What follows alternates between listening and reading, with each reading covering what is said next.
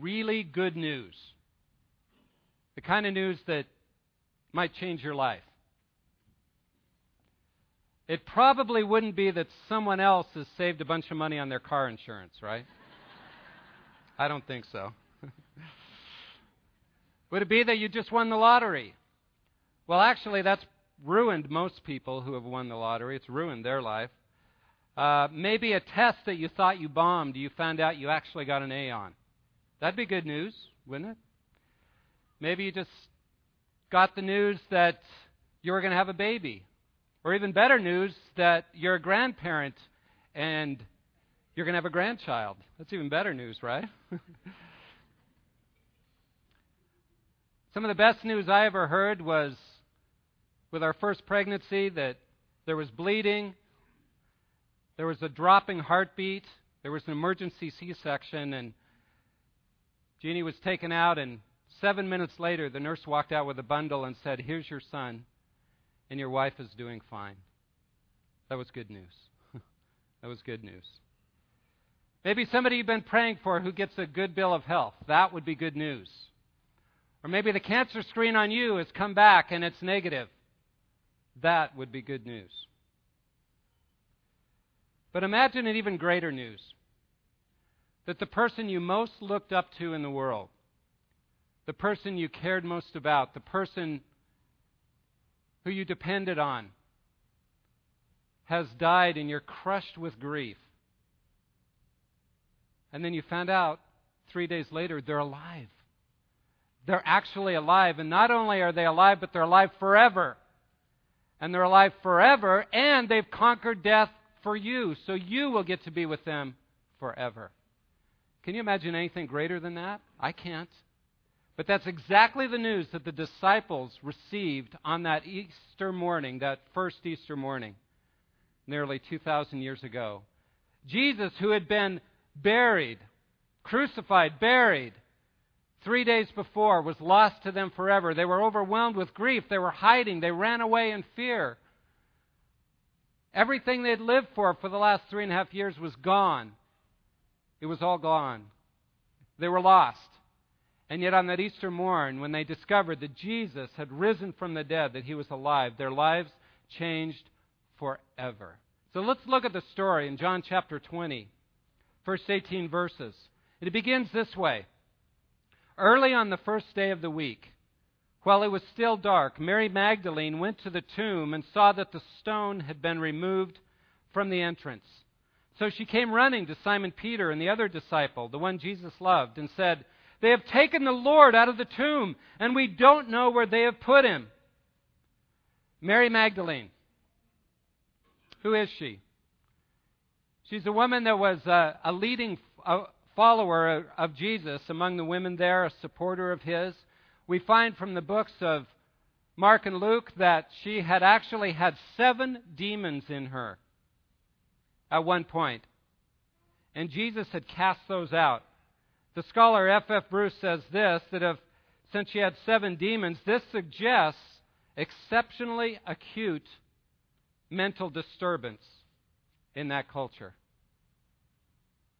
She was an outcast from society, rejected, mental, as we might say.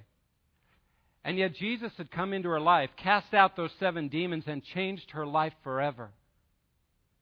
Healed her, made her whole.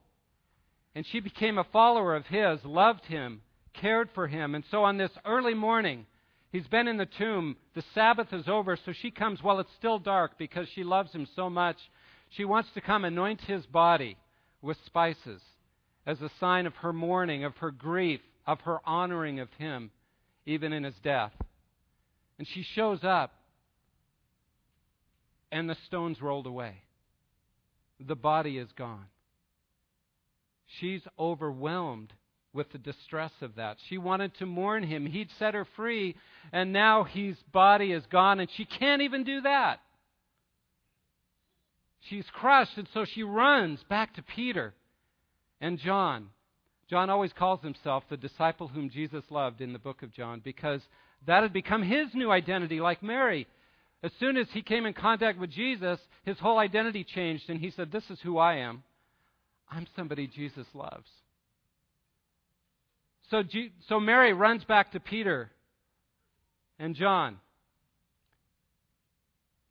And they find as well an empty tomb. Notice the next few verses. So Peter and the other disciple started for the tomb. Both were running, but the other disciple outran Peter and reached the tomb first. He bent over and looked in at the strips of linen lying there, but did not go in. Then Simon Peter, who was behind him, arrived and went into the tomb. He saw the strips of linen lying there, as well as the burial cloth that had been around Jesus' head. The cloth was folded up by itself, separate from the linen. So Mary, in her distress, runs and tells the disciples. They take off. They want to see this for themselves. They don't believe her. and they want to see for themselves. They run. And I, I love the picture here, the account.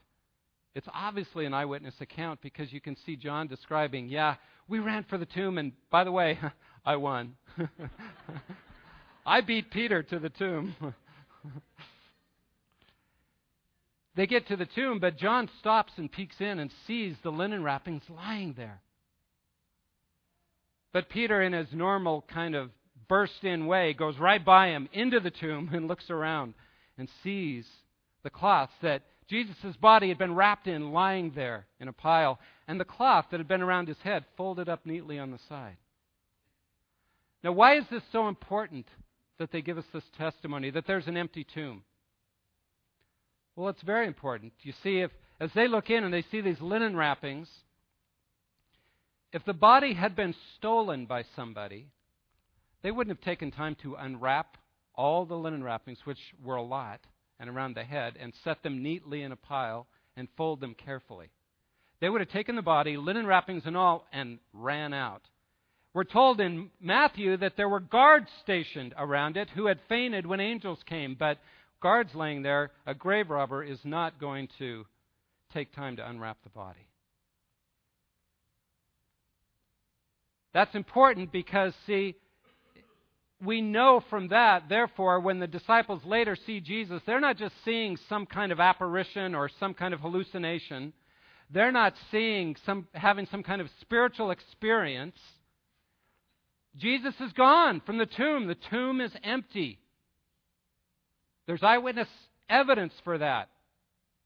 And because the tomb is empty, we know when they see the risen Lord, it really is the risen Lord. Then, verse 8 and 9 finally, the other disciple, John again, who had reached the tomb first, also went inside. He saw and he believed. They still did not understand from Scripture that Jesus had to rise from the dead. What it's saying is that John came and he looked and he believed that Jesus was risen. They hadn't discovered that from the Scriptures. They hadn't understood all the passages in the Old Testament Psalm 16, Isaiah 53, others that talk about the Messiah will live again after he dies. But when John saw, he believed in the risen Lord. That Jesus was alive. Jesus was alive. So there was an empty tomb. But more than that in the story as it goes on, there's a risen Lord.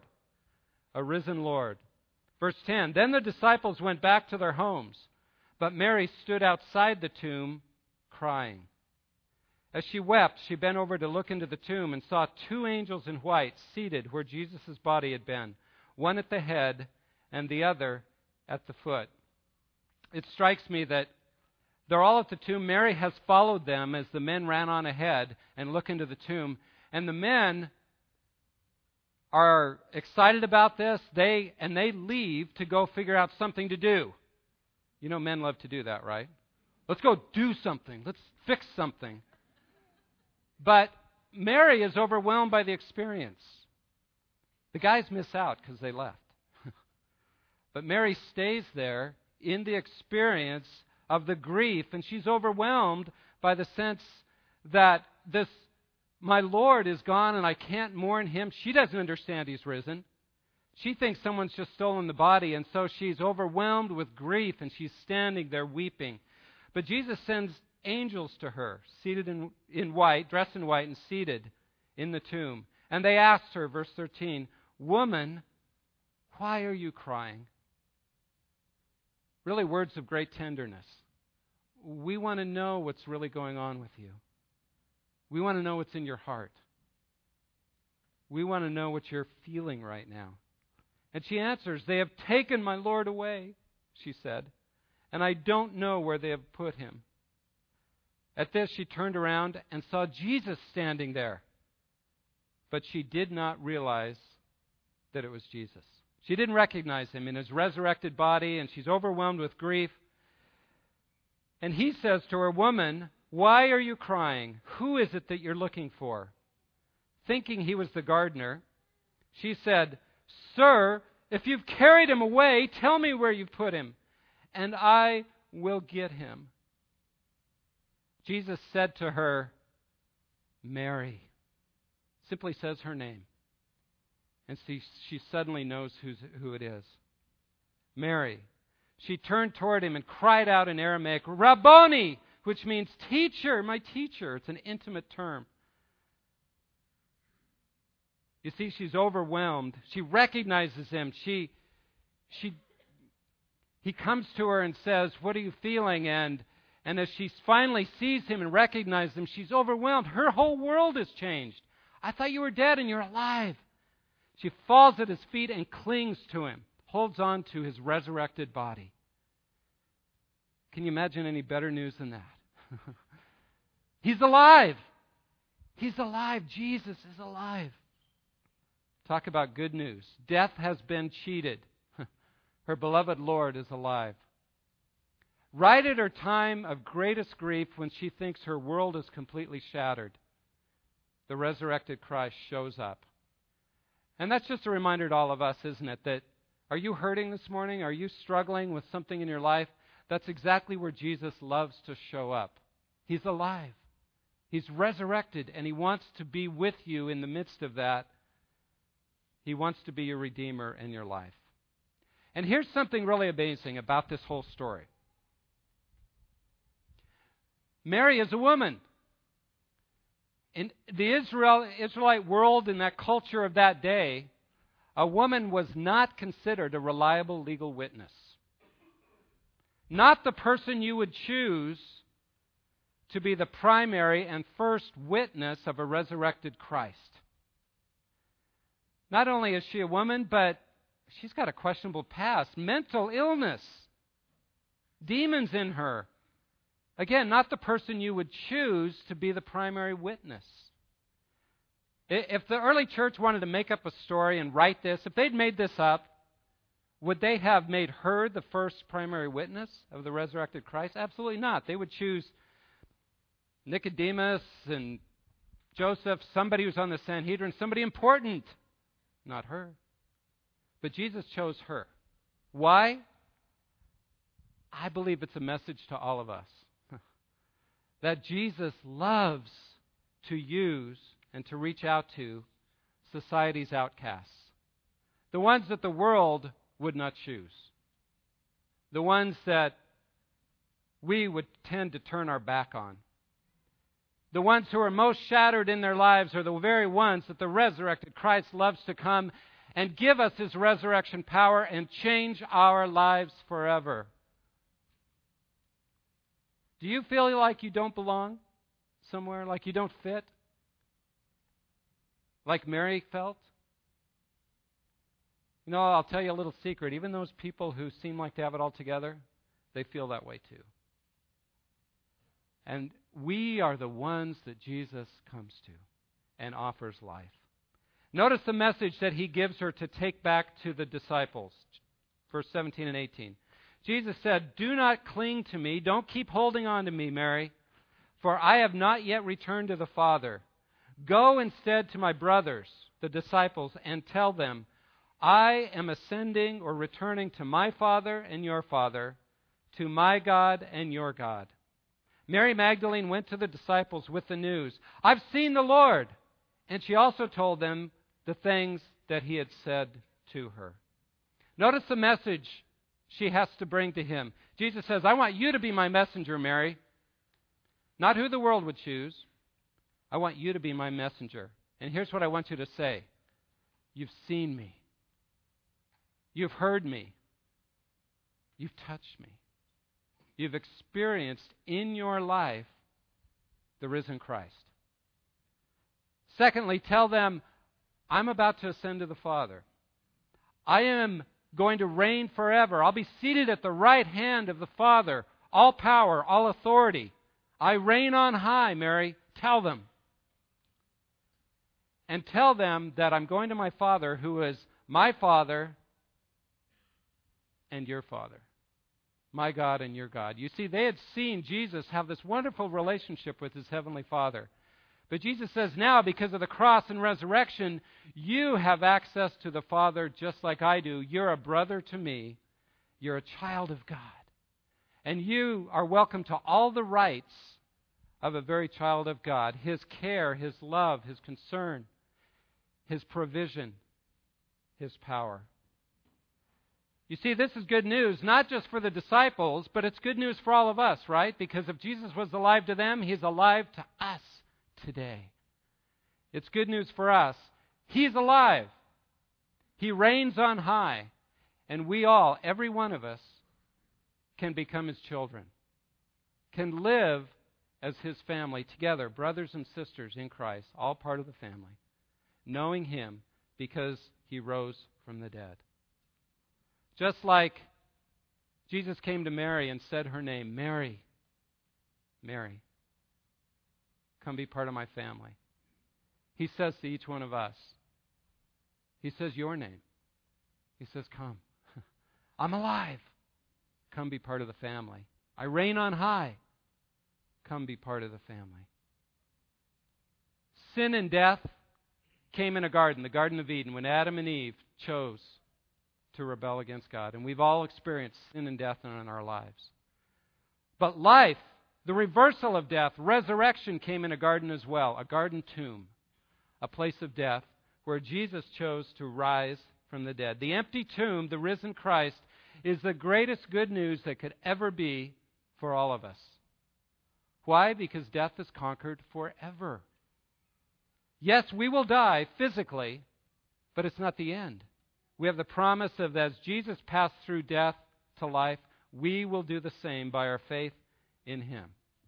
So I want to ask you this morning, in the quiet of your own heart, just between you and God, no one else, I want you to think for a moment where are you this morning with God? Are you like the disciples before the fall that I mean before they the resurrection that they were crushed by grief and they didn't believe because they didn't understand and you might be saying in your heart out there, you might say, you know, I could really believe in the resurrection if I saw, like they did, if I saw the empty tomb. I could believe.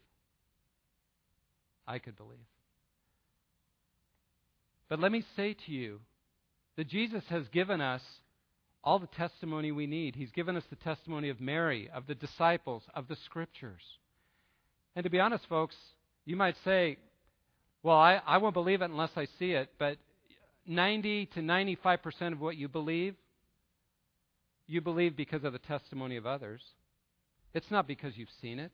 Do you believe George Bush is our president? Well, did you count every vote? Were you there when he was inaugurated? You might have seen it on TV, but hey, that could have been staged. No, you believe it because others have testified to you that it's true. We believe the resurrection because others have testified that it's true. And if you look at the evidence, it's overwhelming that it's true. I knew a man, an attorney, who was a skeptic for 72 years. Who said, I don't believe that Jesus stuff, all those miracles. That's, that's garbage. It doesn't ring true. I, I only believe what I see. I cannot believe all that. At age 72, he and I were talking, and he said, You know what? As I've read the Gospels, as I've looked at history, as I've seen the response of the disciples who were terrified, running away, and then their lives were changed and they became martyrs for Christ, I've come to understand. I still don't know about all those other miracles, but I know the resurrection happened. There's too much evidence that it's true. And he, at that point, heard Jesus calling his name and he gave his life to Christ. He died five years later. as a child of God. That was my own dad. You have a choice to, to listen to Jesus' voice today and believe the same if you never have. Maybe you already believe. Maybe you say, oh, yeah, that's old stuff. You know, Jesus rose from the grave. Yeah, I know. I believe that. well, then let's rejoice. It's the best news ever. It's life changing. He li- he's alive. He reigns. We don't have to fear death. We don't have to fear cancer. We don't have to fear these things because He has conquered. And He's made us His brothers and sisters, His family. He's our Father, and we can live in relationship with Him, and we have a home waiting in heaven forever. And like Mary, we can be His witnesses. We can share the good news that He's alive, He reigns, and we all can be part of his family if we'll only believe. You see, our entire faith rests on the resurrection of Jesus Christ, what we're celebrating today. As Paul said, the Apostle Paul, 1 Corinthians 15, 17, if Christ has not been raised, your faith is worthless. You are still in your sins. But he did rise from the dead, right? Hallelujah. That's good news, and that changes our life forever. He is risen. One more time. He is risen. He is risen Amen. Let's pray. Lord, thank you that you chose to come, to die, to carry our sins on your own back, and you rose from the grave, Lord Jesus, as a sign forever that death and sin are conquered. We can trust you with our life. We can depend on you, and we can share that good news and live as the family of God. Help us, Lord, to celebrate you even now, as we sing for the next few moments, may we celebrate and worship you as our risen Lord. In Jesus' name, we thank you and praise you. Amen.